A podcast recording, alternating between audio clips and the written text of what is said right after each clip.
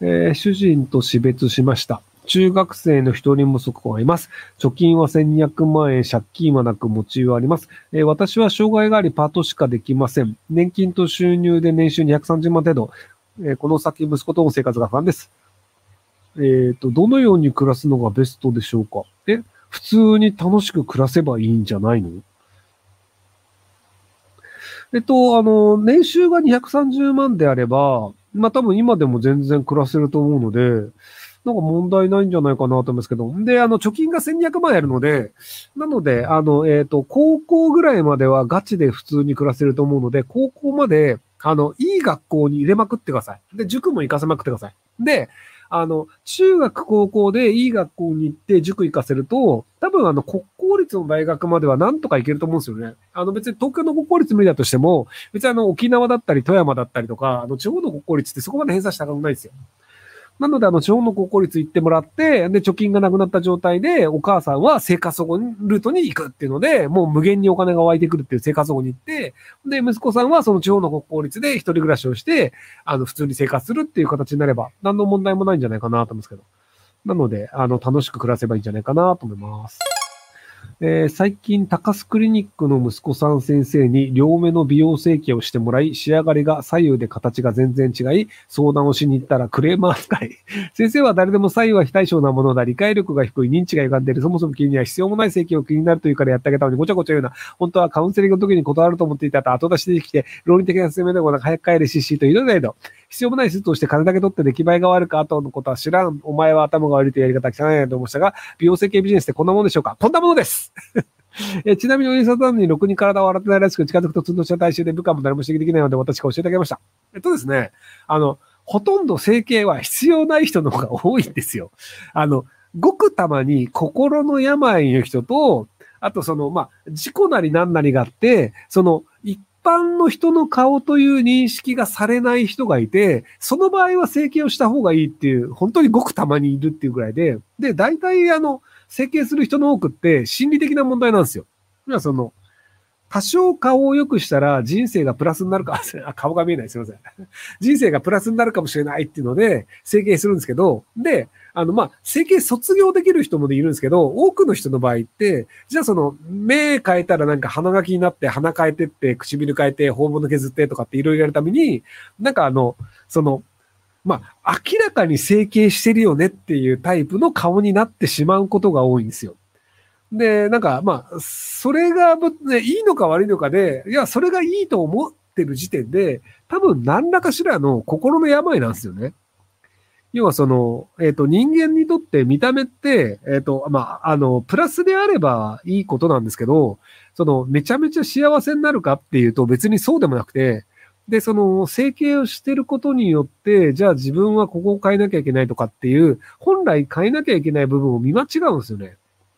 あの、ブサイクでも全然幸せに暮らしてる人がいるわけですよ。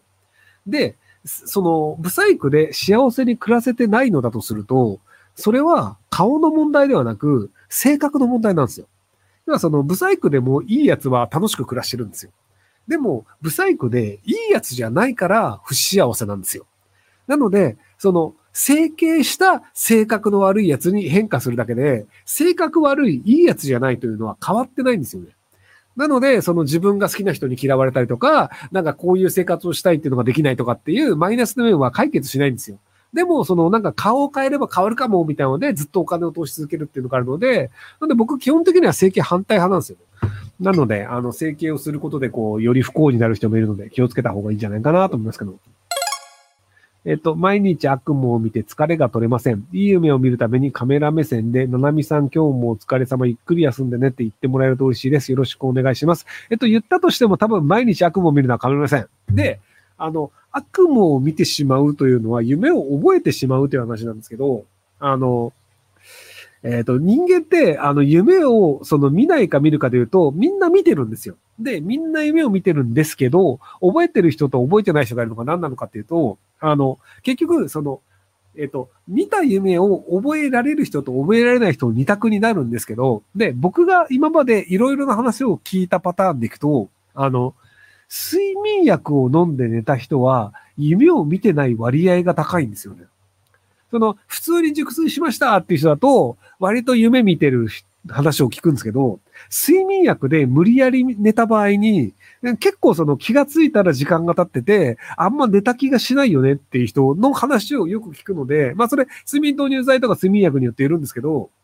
なので、あの、夢を覚えないように、あえて睡眠薬で飲むって、まあ、あの、合う睡眠薬、合わない睡眠薬あると思うんですけど、そこら辺いろいろ試してみてやるといいんじゃないかなと思いました。以上です。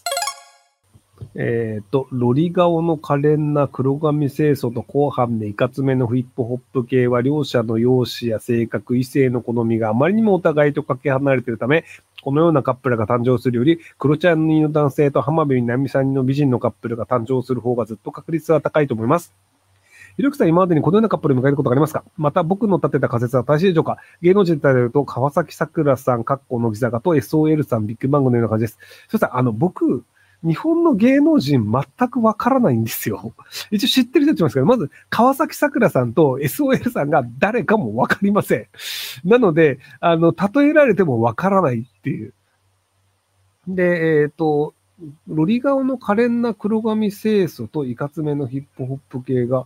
えっと、まずあの、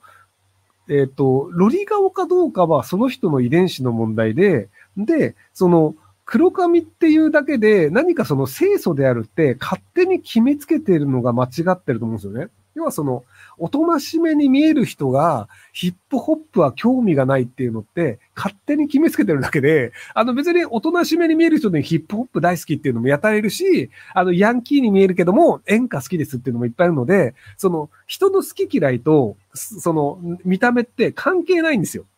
なので、そのなんか、こういう見た目だからこういう趣味でヒップホップの人は好きじゃないはずだみたいなの、なんか決めつけがどこから発生したのかよくわかんないですけど、なので、その別にいろんな趣味の人がいろんな人と結婚するっていうのはいっぱいあるよねっていうだけで、なんかそのヒップホッパーは黒髪清楚と結婚しないとかっていうのはあんまないんじゃないかなと思うんですけど、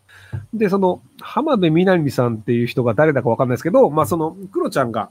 なんか付き合ってる人なのかな？でいいの？では、その、要は、あの、えっ、ー、と、芸人さんで見た目がそんなに良くない人が、割と見た目のいい女性と付き合うっていうのが、